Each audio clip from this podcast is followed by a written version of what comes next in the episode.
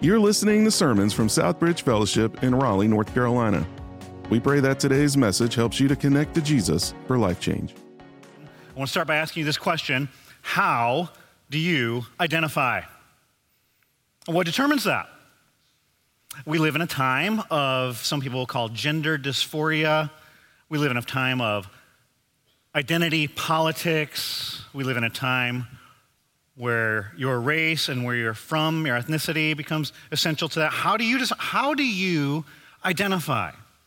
And just thinking about gender, I, there was one article I read this week that said there are now 72 genders. Hmm.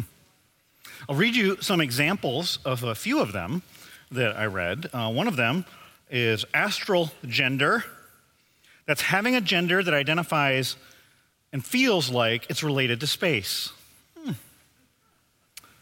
There's color gender, not related to the color of your skin in any way, just whatever color you kind of feel like. So there's pink gender and green gender and blue gender. And I don't know how there's only 72 because there's more than 72 colors. Cinnamon gender, apple spice, fall people, gender. Cisgender is an option. It's closely associated with your birth gender. So there's an acknowledgement, at least, it's convenient to have science sometimes, sometimes it's not. Hmm. Ego gender, it's a personal type of gender identified by the individual alone. It's based on the person's experience within the self. The self. The Ohio State, the, the self. All right. SP gender, um, the individual relates with gender identified with spirits. Yeah, I think so. Dangerous. Mirror gender for all the people pleasers, changing one's gender based on the people that you're around. God says there's two, but is that your identity? Or is it your age? Or is it your race? Or is it your success level? Or your education?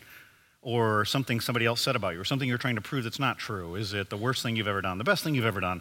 How do you identify? We talked about worldview last week one of the first questions that everybody asks, and that's why we all have a worldview, because how we answer it shapes how we view the world, is Who am I? Where did I come from? What's right from wrong? Where am I going? What matters while I'm here? But today, who are you? How do you identify? Who decides? Do you get to decide? Does somebody else and what they think about you say about you? Do they? Do your parents decide? Does your DNA? Is the science? The science decides. The DNA decides. How do you identify? One uh, contributor to Psychology Today, not a Christian, but from a humanistic worldview, talks about identity, and he says this. I can't pronounce his name, so I'll just put it on the screen. He's a professor, University of Illinois. He says psychologists assume that identity formation is a matter of finding oneself. So you decide. By matching one's talents, oh, there's a lot of people that are wrong about their talents. Have you ever watched all the shows? Anyway, you match your talents that you've identified and potential with an available role in society. Thus, defining oneself within a social world is among one of the most difficult choices a person ever makes. And so he would say, You decide your identity. In the face of identity struggle, many end up adopting a darker identity, such as drug abuse, compulsive shopping, or gambling, as a compensatory method. That's a way to make up for what's lacking, of experiencing aliveness. I like that he's making up words, I think, and, or, or, or staving off depression and meaninglessness. It's just a way to cope. But you decide. Some people, their worldview would dictate that that's true. If you're the center of your worldview, remember there's two, you decide. And we know that getting your identity wrong is dangerous. We're all familiar with identity theft, costs billions of dollars a year. I don't know if you know what the stats are on how likely it is that you're to get struck by lightning. Ridiculously unlikely. To win the lottery, unlikely fall out of your bed. Unlikely. Isn't it weird? How do we not fall out of our bed more? One in six Americans experience identity theft. 90% of Americans in 2020 had some scam, fraud attempted on them. And so some of you have experienced identity theft. Have you ever experienced a mistaken identity? you thought somebody was somebody else or somebody else thought you were someone. I was, I was shopping for shoes the other day at this store. When I came into the store, I was returning something. And I had this big bag. I'm returning something. And do you ever feel somebody looking at you? The manager was like staring at me from across the store. And And I remember it because he looked like Darius Rucker, who I really enjoy his singing. Uh, so I looked, I felt him, I saw him looking at me, and I thought maybe he's mad at me because I'm returning something, but he just keeps staring at me, and I can feel it. Then I saw him go over by the door where all the employees go in and out, and this guy came out in this big uniform, looked like he had a bulletproof vest on, he looked like he was on a SWAT team, and he starts showing the manager something on his phone, and then they both start staring at me. Now I'm on, I feel like I'm gonna, get, I felt like I did something wrong, even though I hadn't done anything wrong. So I'm like, they think I'm a shoplifter or something. All right, I'll just be friendly to them. The SWAT guy walks by me. and said, hey, how you doing? He didn't acknowledge my existence. Uh-oh. The manager comes walking by. Hey, hey, everything okay? Yep, we're good. I was thinking, nope, we're not good. So I start to explain, I haven't done anything wrong, but I have a guilty conscience. I'm like, hey, I'm not shoplifting. I saw you over there with that guy. And he's looking at me like, what are you talking about? And I said, you got the SWAT guy. He's like, oh, that is a pretty intense uniform. That's a contractor. We hired him to put new doors. and so we were looking at the door, which is behind you. And I was like, oh, I thought I was on like a wanted list and you guys were going to arrest me as they were about to swoop in here. I'm not a shoplifter, I'm a pastor. And then this woman I'd never seen before pulls her mask down and goes, He is. I go to his church. Good thing I wasn't shoplifting. But any rate. You ever experienced mistaken identity? Stolen identity? You have a thief, an enemy, who wants to steal, kill, and destroy you. He wants to erase your worldview if it's God centered. It doesn't matter what label you put on it. Remember, I told you there are really primarily two there's a God centered worldview, and there's everything else where man ends up being at the center. Even some people who name their false God Jesus, God of the Bible, but they're the center. There's, the other, there's two worldviews. The enemy wants to erase one, and it's more dangerous than just money. And you can read stories about this. Last night I was even just going over the notes. I looked up a story and saw this guy in Texas who was arrested for a murder he did not commit. Two years after the murder had taken place, a convicted felon who was in prison for life in prison for murder called the police and said, I know who killed that girl, accused this guy. He got arrested. There was DNA at the scene. There was a hairnet and a half smoked cigarette, and she's left on the side of the road dead. He's convicted. Then the guy who accused him said, I was wrong. I was just doing that out of vengeance. He didn't do it. Another guy was accused. His DNA was at the scene. The first guy was let go. After 30 years, that's Texas, the state of Texas gave him a million dollars. Woo! I'd like my 30 years back. How about that? I read about one woman, her family was almost taken from her. She got a call one day out of the blue said, Your baby tested positive for methamphetamine. She panicked. She's a mother of four. Said, We're sending Child Protective Services to your house tomorrow. Police came to her house with Child Protective Services, accused her of being a bad mother, threatened to take away her other four kids. And then it dawned on her my youngest child's two years old. How do you have a test from that? That's not medical identity fraud. Another woman used her name, gave birth to her, a child. And it was 12 days of her being investigated, employers being asked, and, all, and thinking she's going to lose her kids before the grandmother of the biological child said, That's, that's not that woman's. That's our baby. Hmm. Your family, enemies coming after your family. I want you to lose your life, waste your life, 30, 60 years of life. Another woman stole her daughter's identity. Her name is Wendy Brown, if you want to look up the details of the story, so that she could go back to high school. She was 33 years old and be a cheerleader. She went to school, went to a pool party with the cheerleading squad, tried out for the team, and, and then was found out and arrested, pled insanity. Some of what's happening in our culture is insanity. But in a culture of compromise, if you are a follower of Christ, your identity will be in crisis. It's being pursued, trying to cause you confusion, to be confiscated from your possession so you can waste your life, lose your life, be destroyed. So, how do you identify? So, we're going to talk about Daniel chapter 1 today. If you got your Bibles, we'll look at it. Daniel chapter 1. Remember what's happening in this book is that there's this nation that's a world power now. Uh, there were the Egyptians, Assyrians. Some of you email me about history. They changed how they define world powers. Babylon could truly rule the whole world. Nebuchadnezzar, to this point, probably, maybe Pharaoh, the most powerful man that's lived. The way they take possession of Israel is in a process. So there are different times where different groups are pulled out, but we know that they're brutal. If you read 2 Kings chapter 25, you'll see there's a story where they're coming after one of the kings from Israel and they take him captive. But before they punish him, they kill his kids in front of him two sons. Then they gouge his eyes out. But in Daniel chapter 1, they seem so friendly. They're wooing Daniel and his friends into assimilating into the Babylonian culture. We'll give you food and money and training and education and a position and benefits as long as you don't defy us. As long as you agree with us. You say our talking points, or at the least you'll be irrelevant, if not erased. Sound familiar? We know who they truly are. Read 2 Kings chapter 25. They will kill you and enjoy doing it. Gouged his eyes out right after the most painful moment in his life so that it's seared in his memory. But here, we see that God's the one who put them there. God put them there? Not my God. The God of the Bible did. And there's comfort in this, actually. Daniel chapter 1, verses 1 and 2. In the third year of the reign of Jehoiakim, king of Judah, Nebuchadnezzar, king of Babylon, came to Jerusalem and besieged it. And the Lord delivered Jehoiakim, the Israelite king of Judah, into, the, into his hand, into Nebuchadnezzar, the pagan king's hand. How's that comforting? Well, I'm not saying they like it, liked it. Read Psalm 37. They're crying out, a psalm of lament during the exile. We want your babies to be smashed against rocks, God's people say. That's how they feel. And you would too if you saw your, your baby smashed against rocks. You'd want vengeance. But there's comfort in the sovereignty of God because, one, He's keeping His promises. He told them, if you disobey me, this is what's coming.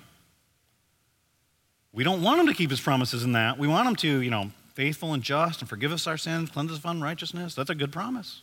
In this world, you will have trouble. I don't like that promise. Yeah, that's what this is like. But he always keeps his promises. And it also shows Nebuchadnezzar is not the one who took him into captivity, that God is a superior king to even the most powerful king on the planet. He is sovereign. Amen? It means that he's the supreme ruler. That's what the word sovereign means. That he has all the authority and all the control, which the reason why that's comforting, even in the midst of difficulty, chaos, the worst circumstances of life, like the cross, which he then redeems for the greatest good, is that he's actually in control. Nebuchadnezzar's not. Neither is Joe Biden, neither is Donald Trump, neither is Ron DeSantis, neither is anybody else. The governor doesn't matter. God is the superior king. Amen? And so we have choices, though. In a culture of compromise, you can choose to run into a holy huddle. Some, there are probably 50 to 75 young men that fall into the category that Daniel and his buddies fall into. But we only see four taking a stand. Hmm.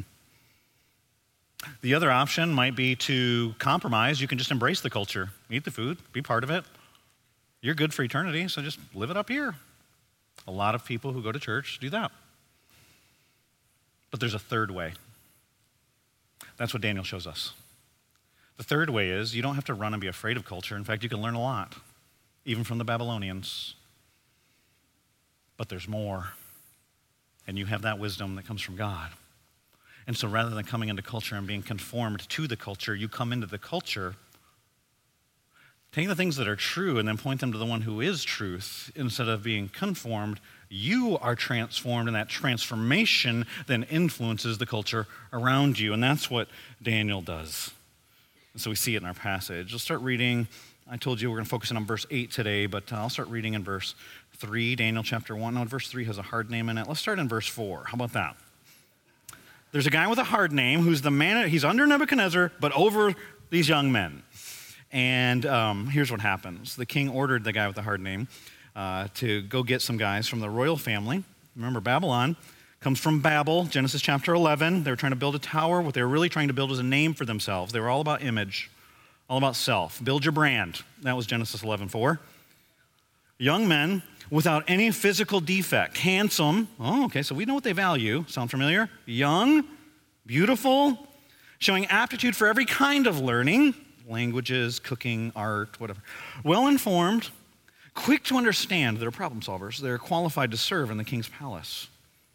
He was to teach them the language and literature. Well, that's how you can shape thinking. The stories, literature, stories we tell shape the things we believe. The language, bet. That's period, literally. It's going to be great. Here we go. Get the right language. It wasn't Hebrew, it's the language of the Babylonians. The king assigned them a daily amount of food and wine from the king's table. They were to be trained for three years, and after that, they were to enter the king's service. And so that you go to school, and we tell you what to say, what to think, what the stories you are to believe, a way to talk, and then we're going to give you a good job for the government with benefits. Among those who were chosen were some from Judah Daniel, Hananiah, Mishael, and Azariah. The guy with the hard name, uh, verse 7, the chief political uh, guy here, chief official, gave them new names. Oh. Remember last week I was talking to you about, I like how Tony Evans outlined the passage, and he said, What's happening in Daniel chapter 1 is isolation, get them away. They're 900 miles away from Jerusalem, their hometown. Get them away from everything they know to be true, everything they knew from their culture, was get them away from other people that tell them the truth. By the way, we live in a time right now that many people have described as crowded loneliness. Isolation, there are things to love about being American. There are things that are counter biblical, like our rugged individualism. That's the opposite of the Bible, just so you know. Christianity is a team sport. You can be the greatest gifted, you know, Tom Brady argues, some people say he's the best football player. He'd have won zero Super Bowls if it was one on 11. You cannot live a victorious Christian life being a rugged individual. You're probably losing in ways you don't even know if you're trying. These guys at least have each other. There's four. I wish there were more. There's four. Gave them new names. It's isolation, indoctrination, language and literature, and then re identification. But if you'll accept it, gratification. I'll give you a good job. Three years of this school, do the stuff we say, don't get out of line. You work for the king. You a salary, benefits, the best of everything and anything you could want. Just fall in line. And we're going to erase your God in the process. That was the point of the new names. So, just two points today. The first one is simply this if you're in a culture of compromise, a, cult- a culture of compromise will always come after your identity in Christ. We'll try to erase it, mistake it, steal it, make you forget about God. And so, just for clarity and for the sake of some of our relationships, um, when I'm talking about compromise in the book of Daniel, um, words are nuanced and their context always define the word. Compromise is not always bad. In business, compromise can be good, right? And negotiation. We see right now the UAW and the big three automakers. Each are going to have to give up something. Nobody's going to get everything they want. That's good compromise. Good compromise. Uh, the government might shut down, I think, next week. Um, but Republicans and Democrats, they don't agree on much of anything. Each are going to have to give on some things. That's good negotiation depending on what they give on. Married couples, I don't want you to go home today, and if it starts to get cooler outside, you know, it's like 90 last week and it's like 40 today or whatever, um, I'm not turning the heat on. Pastor Scott said not to compromise, right? Because it tends to be, in my experience, every couple has a spender and a saver, right? An early bird and a night owl. and somebody who likes it cold, and then my wife and wants to be like 85 and she's still wearing a sweatshirt. If we went with what she thought, we would save a lot of money on air conditioning. But I would be miserable. So we compromise. I go, I'd like it at 50. Now what do you want to do? Just kidding. We, if you're in a marriage and you don't compromise, um, one of you hates the other one, just so you know. And one of you is a jerk. There's good compromise, there's bad compromise, and it can happen in marriages too. There's marriages where people are abusive. You don't negotiate with an abuse. Oh, he hit me, but he loves me. No, punch him back and get out of there. There are, you don't want your boss to compromise on your safety. Oh, don't worry, it's just asbestos. It never killed anyone. Actually. but the most dangerous place is in your core values, your beliefs. And what we see happening in this passage is one of the reasons I laid the groundwork by doing some kind of nerdy stuff last week talking about worldview is that we have two worldviews that are in conflict with one another. And so remember last week I told you a worldview, very simply, and I gave you some academics and how they define it, but simply it's just the lens through which we see the world. It's why when you watch CNN, they see an event one way, and then you watch Fox, and like they're looking at the same event, but they see it totally different. The event's irrelevant. It's already determined how they're going to see it based on the lens through which they look. That's your worldview. The core questions are things like Who am I? How do you identify? Where'd I come from? So, God centered or not? Because there's only two views. One's God centered, the other's man centered. One's eternal, the other one's very temporary. One, satisfaction. You are, you're not the center of the universe. God is. You were created for God, and so that you exist to glorify God. And ultimately, you're going to be delivered from everything. Amen? So that means from one worldview, this is as bad as it gets. From another worldview, this is as good as it gets. So of course you're going to see everything different. But that creates a conflict if you genuinely have a biblical worldview. And so I need some participation here just to show you how perspective can change things. I'm going to put a picture up. I need everybody's participation for this first illustration. Put a picture out. I just want you to read this.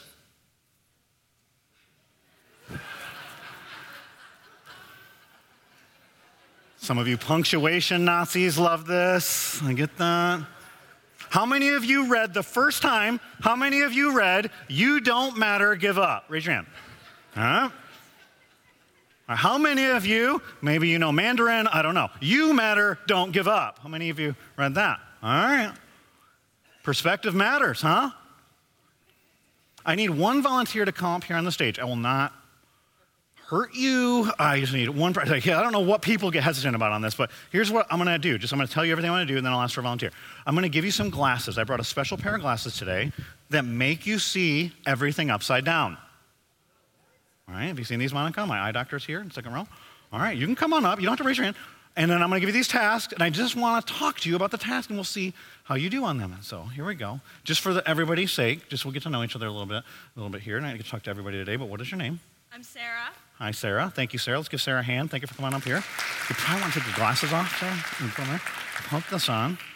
And we've got, we're going to show you an idea of what she's seeing through this. Uh, just up on the screen, you'll see everything is a little upside down. You stay there. Don't walk too much here.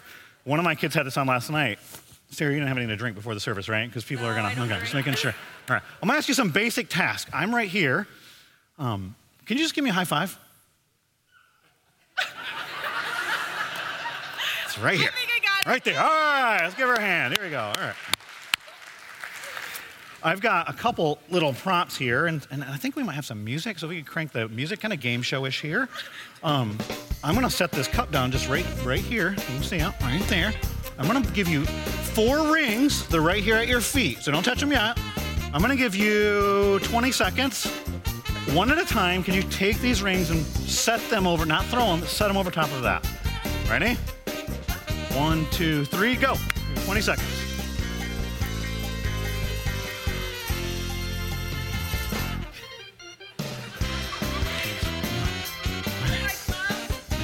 You're close to running out of time.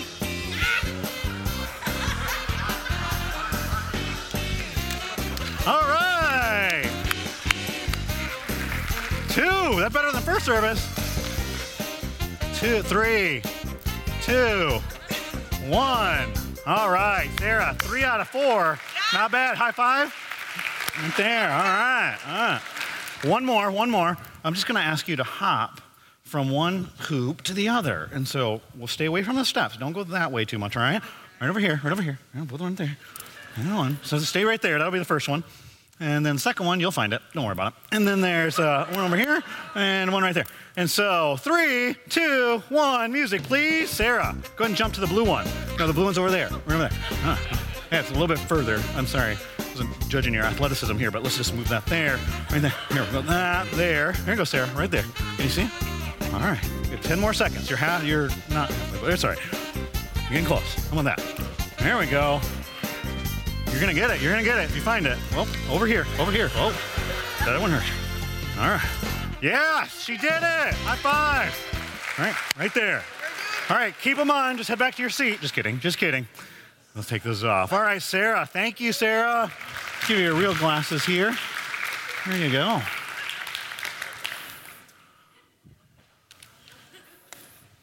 Can you imagine seeing everything in your life upside down? Hmm. As a follower of Christ in a world that views the rest of the world the opposite of you, that's how you're viewed. But the reality is, when you read the Bible, you realize that we actually, it's not that you're seeing the world upside down, it's that you're living in a world that is upside down. And when you view it through the lens of Scripture, it's hard, even sometimes, to do basic things like decide right from wrong like to know your identity. Like to go to a gathering of the team, hear one of your coaches tell you you're supposed to be salt and light, and then have an opportunity to take a stand. And it's a lot harder than just talking about it. Hey, Sarah, just put the ring over top of the cup. It's hard when you're in an upside down world. Let me tell you something. Daniel's world is upside down. He's in isolation. He's experiencing indoctrination. Hmm. We'll tell you what to say, Daniel. Can't you just imagine Daniel sitting in class? It's taught in their language, not his, so he's going to learn the language and the literature. And Daniel has a biblical perspective. His name is Daniel. We've got a slide that shows what his name means versus the names that they give him mean. El at the end is for Elohim. His name means God is my judge. Belshazzar is the name that they give him. It means Bel protects his life. Who's in charge?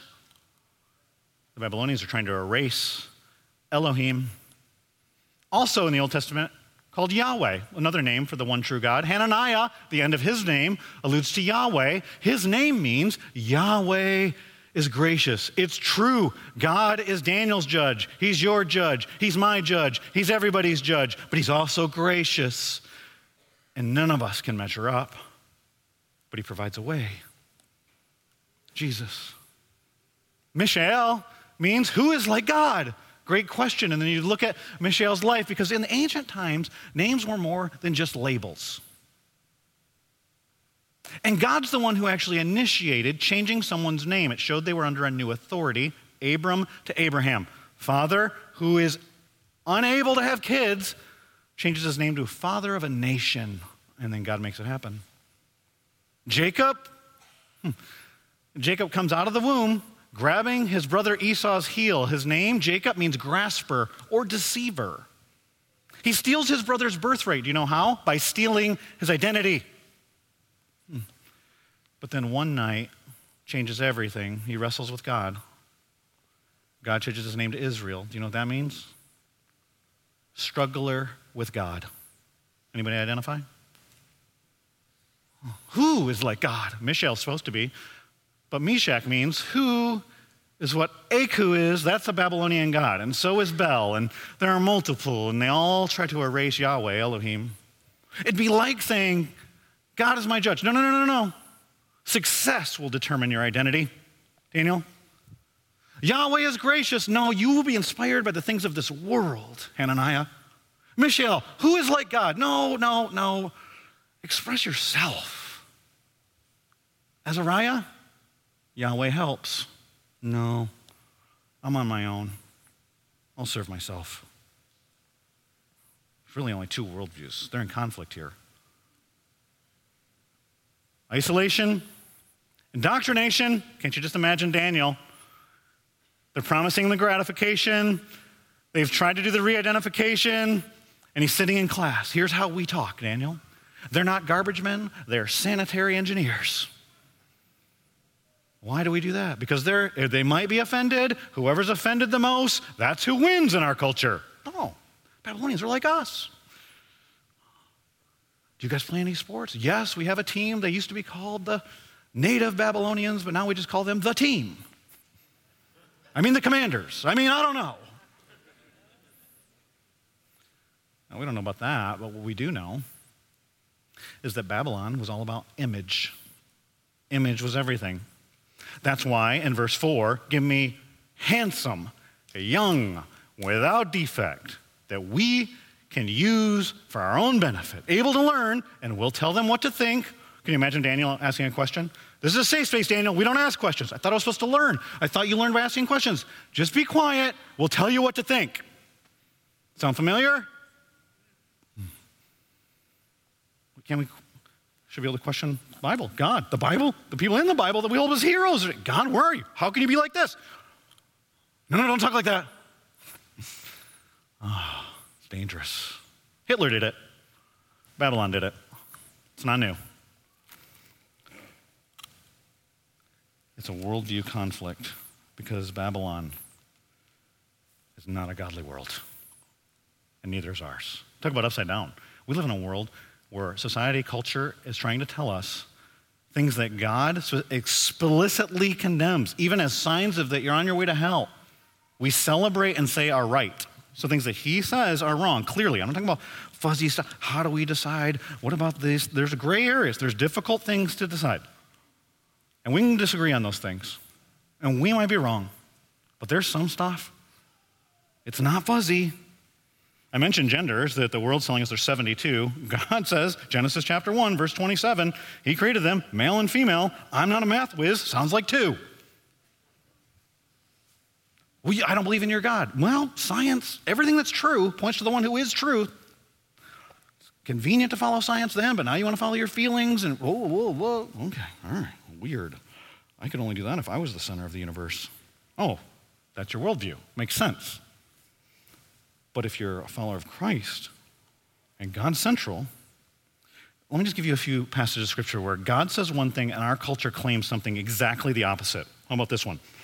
God says, Exodus 23 7, have nothing to do with false charge, and do not put an innocent or honest person to death, for I will not acquit the guilty. Culture claims we can kill the most vulnerable people in our culture. It's about 64 million of them so far through abortion. They don't even have a voice, but it's our right. Culture claims. God says opposite. God says there's one way to Him. John 14, 6. Jesus answered, I am the way, the truth, the life. No one comes to the Father except through me. Well, culture claims there are many ways, and you just call your God different things, but we all get there. That's the opposite of what God says. We sell stuff using the tactics that God says are a sign we're hellbound. Galatians 5 19. The acts of the flesh are obvious. Everyone should know this obvious. Sexual immorality, impurity, debauchery, idolatry, it's making up your own God, witchcraft, or drug use is another way to translate that, pharmakeia, hatred, discord. Whoa, how we get people to watch TV. Jealousy, fits of rage, that's how things go viral. What are you talking about? Selfish ambition, build your brand.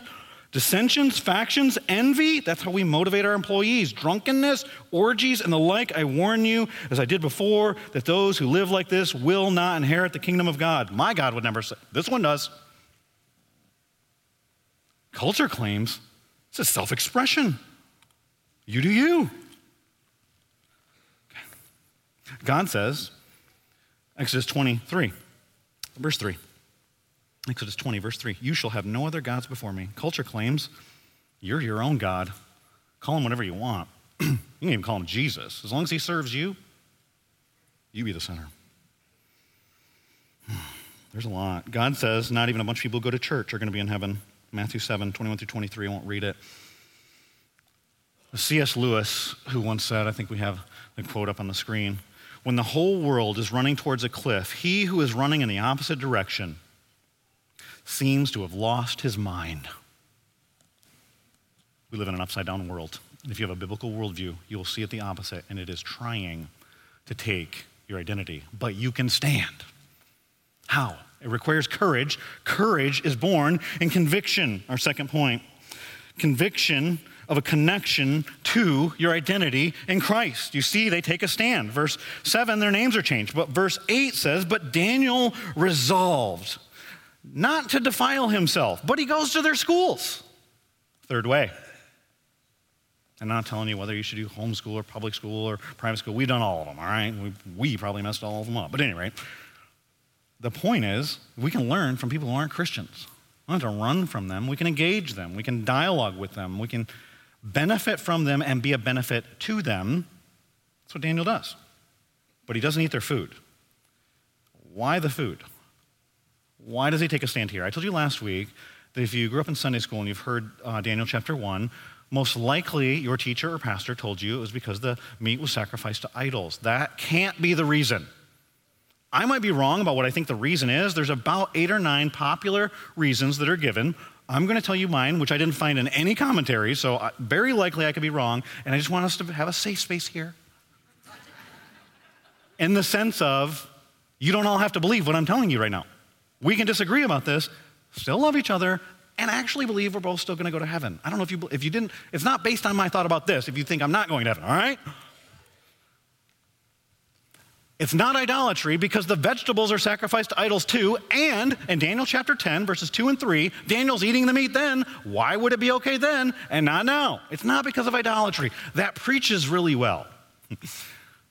but if you read the whole Bible, or at least just the whole book of Daniel, it's inconsistent at best. That's not the reason. Some people think it's because the Babylonians would have dietary laws that culturally would not accommodate people from Israel because God had said to only eat certain animals and only when they're killed a certain way. The Babylonians don't care about that. They're going to not kill an animal the way they want. They're going to kill an animal how they want. They're going to put the best meat. This is the best food.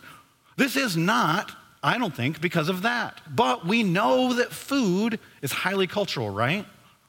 I think I'm still allowed to say this. If not, I won't be here next week, but love you guys. Um, like if I'm talking to my wife, I go, hey, let's get some Mexican food tonight. Let's get some Indian food tonight. Let's get some, and pick an ethnicity, Italian food tonight.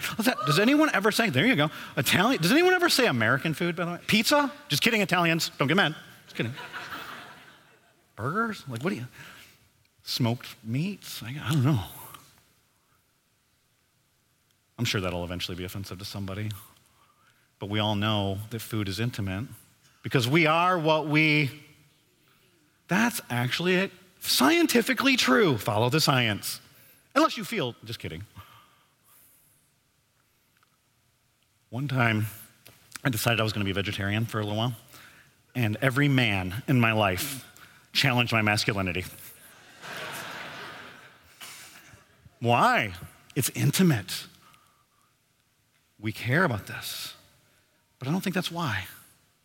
Some people have used Daniel chapter 1 to argue that you should be vegetarian. I think that's ridiculous. You can argue from science if you want to, but Daniel's teaching the opposite. First of all, if you take a Daniel diet, please notice at the end of Daniel chapter 1, they were fatter than they were before. Uh huh. And the vegetarian that they were eating was anything from the seed, not just broccoli and asparagus. I don't think it's about the food. I don't think Daniel wants, if you want to go on a diet, that's great. Steward your body, that's a biblical worldview, great. However, don't try to prove it from Daniel chapter 1. I think what Daniel's doing here, and there's a, there's a compelling argument of the nine that I like, that he's saying, I'm not dependent on Nebuchadnezzar, I'm dependent on God. That's possible. I don't think that's fully it. In ancient world, just like names had more meaning than just a label like we sometimes use, a meal with someone was a sign of friendship, fellowship, acceptance, and I think that Daniel's drawn a boundary here where he's saying, hold on, we're not friends. We're at war. Well, I'm going to bless you. But I'm, and notice he doesn't demand his rights. He requests from the guy with the hard name to not eat the best stuff. And I don't think it had to do with meat because it's also wine. Hmm. And it's not because he took a Nazarite vow like he was Samson or something. It's, I think he wanted something where they could see the results. And if you have the slide of the, the names again, I think what Daniel's actually doing is he's showing you're trying to rename me, but it doesn't change that these things are true. That God's the one that actually is in control. He is my judge. That He is gracious. That He is the one who will show Himself through His people. That He is the one who provides, because that's what happens. Interesting how tied to their identity this food is here. And I believe Daniel's able to stand and be courageous here on his convictions. And he says this who here is going to say this? Test me. Huh? And he says, Test me for 10 days. Interesting when you think about that because 10 is associated with testing in the Bible. There's the 10 commandments. I want you to be set apart. You're going to be my people. Here's what people are going to know. Here's the big 10 right here. There's a place where God says that we should test Him. It's in the tithe. The tithe is how much percent? 10%. I'm glad you guys know. Do you all know that? Let's check. I'm just kidding. 10%. 10. Jesus heals 10 lepers. They don't all come back to thank Him. Luke 17. 10 is an interesting number. There's 10 plagues. Huh. In the Exodus. Here, he says 10 days. At the end of the chapter, God says they were 10 times smarter than everyone else after having this diet, after taking this stance. I believe they pass the test, and it all points to God. God changed the mind of this guy because at first he says, I'm afraid of my boss. That makes sense. If you're man centered worldview, of course you're going to be afraid of a man who has more power than you. But Daniel's shrewd. We're told as followers of Christ to be innocent as doves, be shrewd as vipers. He tells him, If you give me what I want, you will get what you want. Our sales will go up, boss. And then your boss will see. He says, if we don't come out better, which is going to make you look good, like you're leading us better than all the other managers are leading their groups of, okay, let's try it. So it's going to bless me. Yeah, Jeremiah told Daniel to bless the people you're with when you're in exile. He was a contemporary. Jeremiah chapter 25. You bless the city. That's what you, but there are pagans, and we're, uh huh and you serve them and you love them, but there's a point where you draw a line. Mm. That's the third way. Not conformed, transforming. Doesn't mean totally disengaging, doesn't mean totally embracing, but you are in it. Mm. It requires courage to then take a stand. Notice there's only four guys here. Some of you may remember a young lady by the name of Rachel Denhollander. She was a gymnast who was sexually abused by Larry Nassar. The reason her name stands out is because she was the first person to accuse him. Larry Nassar was a world renowned doctor for Michigan State University, for the United States gymnastics team, and abused hundreds, if not thousands, of young girls over decades. And no one stood up.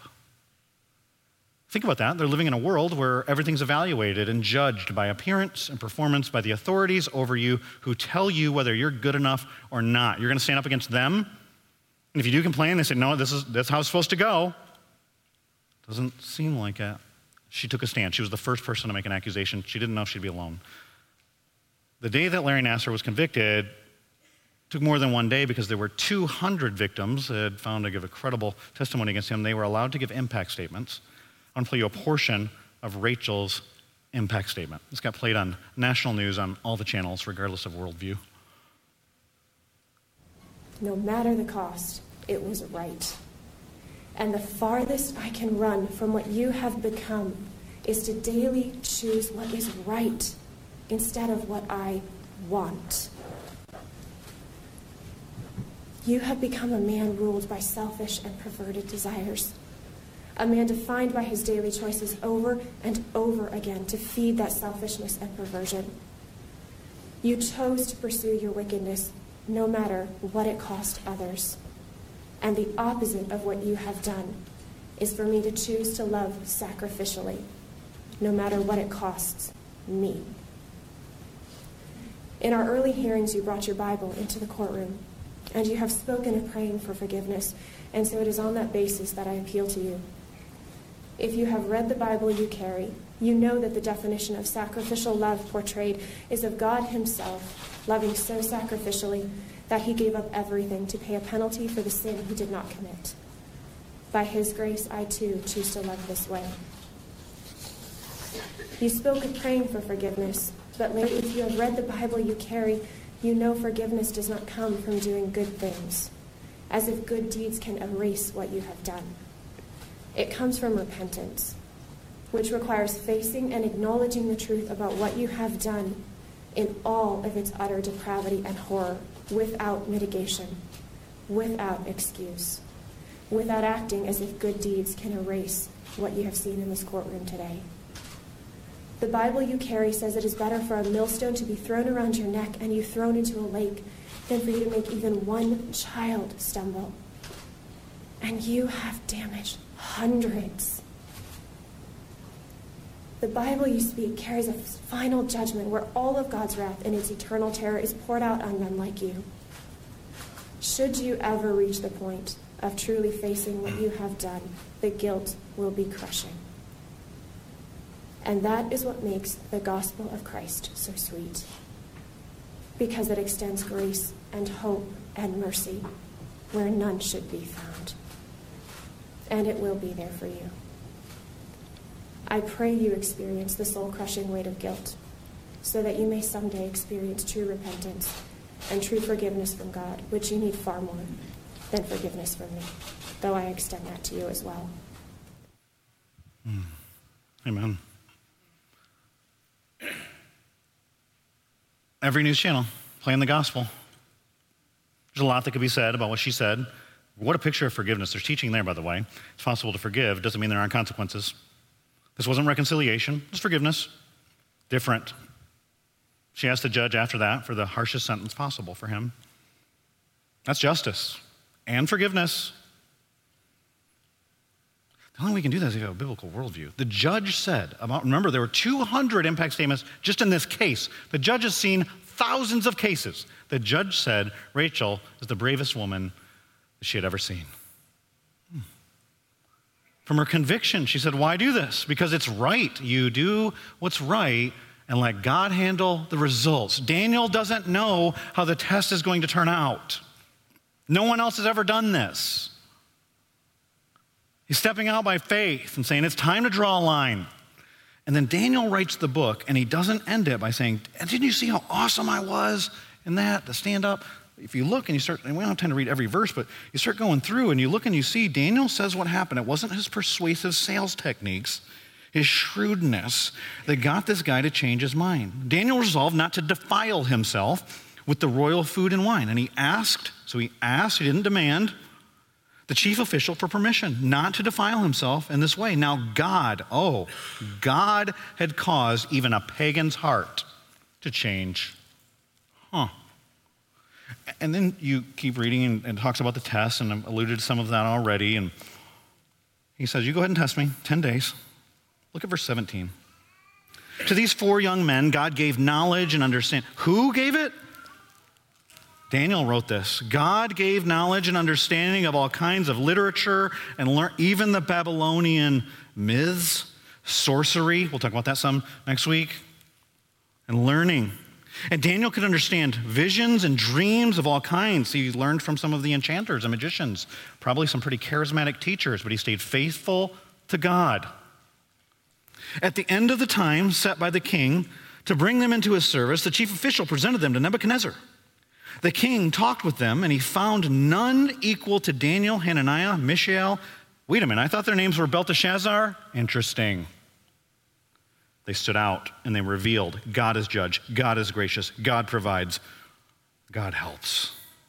So they entered the king's service. In every matter of wisdom and understanding about which the king questioned them, he found them 10 times better than all the magicians and chanters in the whole kingdom. What is this? Limitless?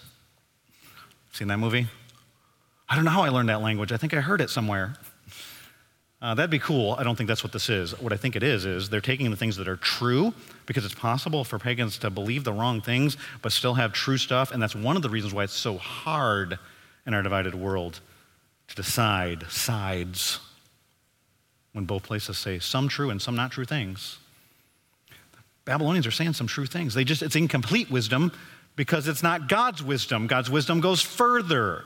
It's like listening to a self help talk, and they'll tell you a principle that's actually true. The Bible teaches it, but they're lacking Jesus. You know how to manage your finances. The Proverbs talk about these things, and then, with no eternal perspective. Ten times greater. That's how you function the third way. But you've got to know who you are, which means you need to know the word, but not just know the word. The application of today's message is just not just go read your Bible, study Daniel. No. I remember a professor in seminary where I went to learn the Bible to be able to minister to you like up here today. And one of my mentors, his name was Howard Hendrick, said, Scott, I don't care how many times you read the Bible. I want to know how many times the Bible goes through you. Hmm. Oftentimes that happens in testing, just so you know, when the heat gets turned up, where the things that you read become real. And it's less about the details of Daniel's story and how hot was the furnace and how smart was he at the end of the deal and should I go on a diet like that and more about is God the one who judges? Is he the one who provides? Is he gracious? Will he help me through this? Uh huh. So you got to know the truth and see the world through the truth. How do you identify? As we wrap up the service, I want to ask you to close your eyes and bow your heads. My prayer today is not going to be a normal prayer. I'm just going to read some truths about what the Bible says about you because if you have a biblical worldview where God is central, not you're central, then God's the one who decides your identity. It's not about how you feel. It's not about what you want to be true. You don't just look in the mirror and give yourself some self talk in the morning, and that dictates, or somebody else says, or your success, or what degree did you get, or how bad was your sin? Did you fall into drugs? Did you decide to have an affair? Did you? God tells us what's true regardless of your circumstances and what you see, what you feel. Truth is actually based on facts, not just your feelings. And it's not a convenience where when the facts line up with what you want to believe, you get to claim facts. And when they don't, you trump that with chaos, confusion, and emotion. Here's what God says is true about you if you're in Christ. If you're not in Christ, these things are the opposite for you. You're adopted as his child. How about this verse? 1 John 3 1. See what great love the Father has lavished. I love that word, lavished on us. That we should be called, here's who you are. You're called this by God, children of God. And that is what we are. This is an identity statement. There are hundreds of them in the Bible, Old Testament and New Testament. The reason the world does not know us is that it did not know Him. And so we follow a Savior who was crucified, and you might get canceled. They're not going to love what you say. It goes against the flow. God has boundless love for you. That's why the Apostle Paul prays this in Ephesians chapter 3 for the Ephesian believers that he loves. Verse 14 For this reason, I kneel, a guy who used to be named Saul, now named Paul, was a persecutor of the church, now a proclaimer of the gospel. And he says, I kneel before the Father, from whom every family in heaven and on earth derives its name. I pray that out of his glorious riches, he may strengthen you with power through his spirit, which by the way is indwelling your life, Ephesians 1:13, if you're a follower of Christ, if you're in Christ, so that, here's why, Christ may dwell in your hearts through faith, and I pray that you, here's the foundation, being rooted and established in love. Where does courage come from? The foundation, the root. You may have power by the Holy Spirit, together with all the Lord's holy people, set apart not of this world, to grasp how wide and long and high and deep is the love, this infinite love of Christ. 2 Corinthians 5:17, you are new. Therefore, if anyone age, race, gender, darkness of depravity, preservation of soul, if anyone is in Christ, the new creation has come, the old has gone. Second Peter, Peter, Peter, what was his name? Simon. And then he had an encounter with God, and God showed his authority, and he changed his name to Rock. He was fickle, double minded in all of his ways. Not when he wrote Second Peter. God had changed him. He was a pillar of the church, apostles. Church is built, this movement we're a part of, built on guys like Peter. Says this to a church in exile in the New Testament, 2 Peter 1 4. Through these, he has given us His very great and precious promises. He keeps them all ones we like, ones we don't. So that through them you may participate. You're a partaker, not everyone, not if you're not in Christ, but if you're in Christ, you might participate in the divine nature.